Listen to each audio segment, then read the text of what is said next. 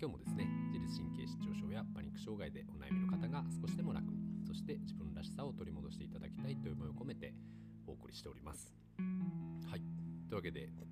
えー、まあね70何話目にしてですね初めて自分の、えー、番組名をですねちょっとコールしてみました。まあよくよく考えてみたらどうもこんにちは、ハリオネですって言ってたんですけど、まあ、これハリオネラジオポッドキャストっていうタイトルだし、えー、まあ、大体なんかね、いろんなラジオ番組でもなんか言いますよね。オールナイトニッポンとか。なので、まあ、ちょっとハリオネラジオポッドキャストの時間ですっていう感じでちょっと置いてみましたがいかがでしょうか。まあ、こんな感じでちょっとね、えー、コールもちょっとしていきたいなと思います。はい。まあ、その話はね、まあ、それぐらいにしておいてですね、えーまあ、今回のテーマは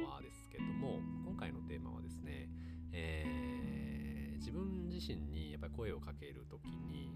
結構皆さんひどいこと言ってませんっていう話をちょっとしてみようかなって思ってます。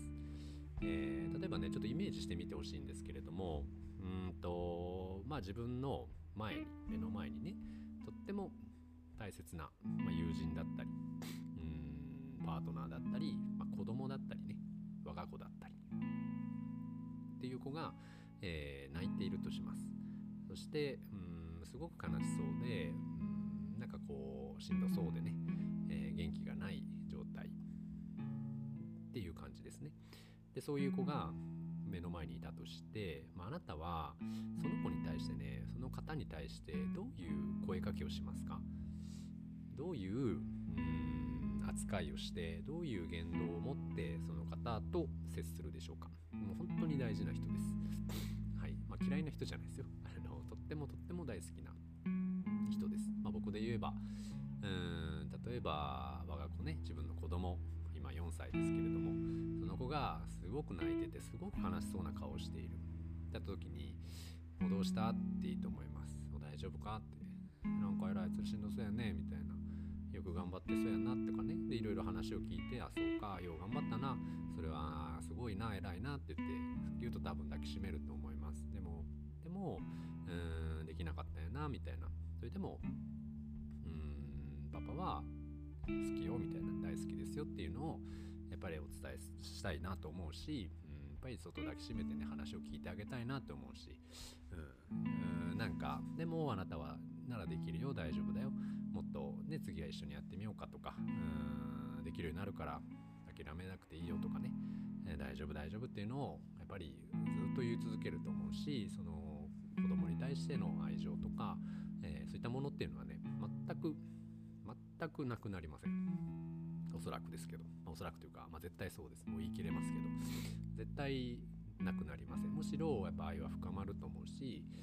ねもっとなんかあこの子はもっとこうなんか本当はもっと輝く子なのになとかなんかもったいないなとかうんなんか苦しんでんだなとかうんでもなんかできるようになるだろうなとかそういったものをやっぱり感じます。友人でもそうですね。とっても大切な友人がうん悲しんでいたらどうしたどうした？みたいなああそうかみたいな。すごいいやめちゃめちゃ頑張ってたもんないやでもそれはそうだなみたいな大変だったなでもうー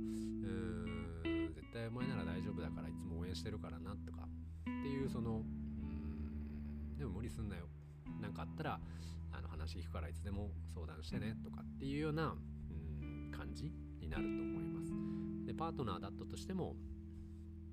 ね僕の妻とかいやもうすごいいつも頑張ってくれてますしね本当に頼りにもなるし僕もやっぱりそのくてはならない存在です。もう本当に彼女に何回助けられたことか分かりません。だからやっぱりそういう方がね悲しんでいたり泣いていたりしたら絶対もうそばにいたいなと思うし話聞いてあげたいなと思うしなんかこうそっとね寄り添っていたいなって思いますよね。じゃあこのこの目の前にいる人が自分だったらどうでしょうか？自分だったら。自分が傷ついて泣いています。そして悲しい思う悲しい顔してなんかこう辛い状態にいます。そういった時にねどどうします？どういう声かけをしますか？僕だったらよう頑張ってんなって言うと思うんですよ。いやお前すごいよって今までこれだけやってきたやん。ねいろんな人にも恵まれてるしあの仕事もちゃんとあるし。ねまあ、よくここまでやってきたよなって結婚もできた、ね、子供もできた。うん独立もできた、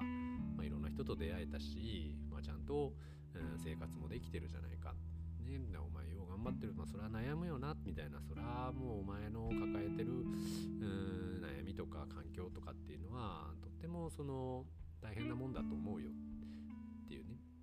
っていう感じでその自分が相手でも多分まあ、大切なパートナーとか友人とか子供とかと、まあ、同じようなねおそらく対応すると思います。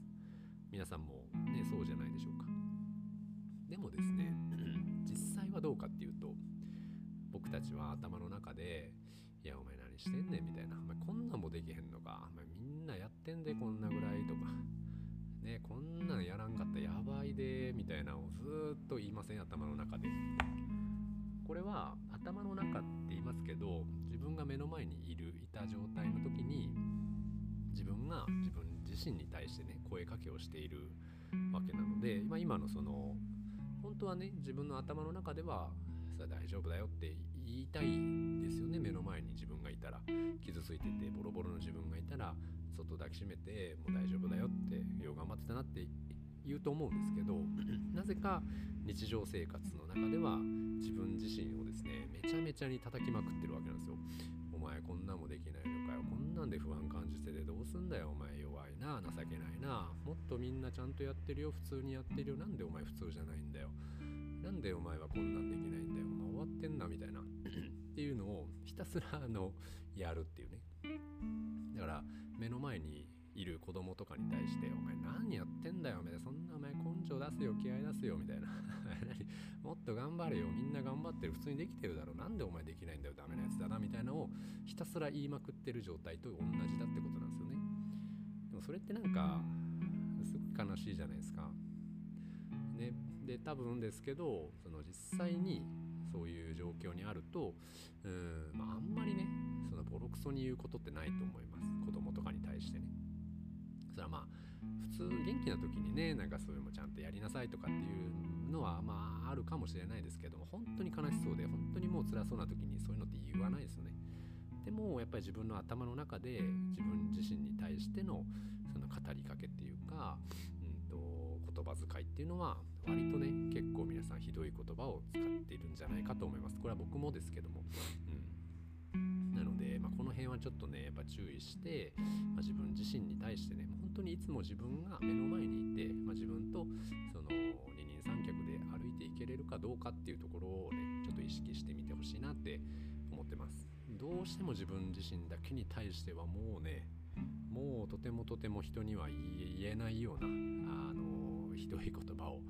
結構皆さん、まあ、僕もですけど使っちゃいがちなのでここはねやっぱ注意したいですね。やっぱ自分のうん自分がねやっぱり自分の体とか自分の心っていうのが自分を動かしてくれるものなのでそこに対してね最大限のリスペクトと最大限のねぎらいっていうのはやっぱりうんやってあげないとねなんか何のために走ってんのか分かんなくなります。誰のためにやってんのってなるとやっぱ自分のその心のために体が動いてくれてるわけなので、まあ、その体とか自分のそのうんと何ですかね頭の中とか、まあ、そういったものっていうのはやっぱり自分の味方でありたいよなって最近になって思いますね。なのでうんまあねやっぱりその他人と比べたりすると自分の方が劣って見えるしなんかまだまだ足りてないような気もするんですけどまあそれでもねやっぱりあの自分自身よう頑張ったなってここまで来れたことに対するうんねぎらいとかまあ今しんどい自分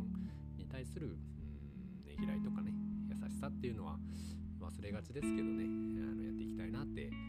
思います。はいというわけで、えー、まあ、今日はですね、まあ、こんな話をしてしてみました。まあ、自分のうん目の前に傷ついた自分がいたら何て言うかで今その傷ついてる自分っていうのが今のあなたです。あなたですので。そういう人に対してね自分自身がどういう言葉がけをしていくのか、まあ、それによって体調とか、まあ、心理面とか、まあ、これからの未来っていうのも変わってくるんじゃないかなと思うので、えー、まあ、ちょっとね時間をとってやってみてはいかがでしょうか。はい僕もやってみます。はいというわけで今日はこの辺にしたいと思います。ありがとうございました。失礼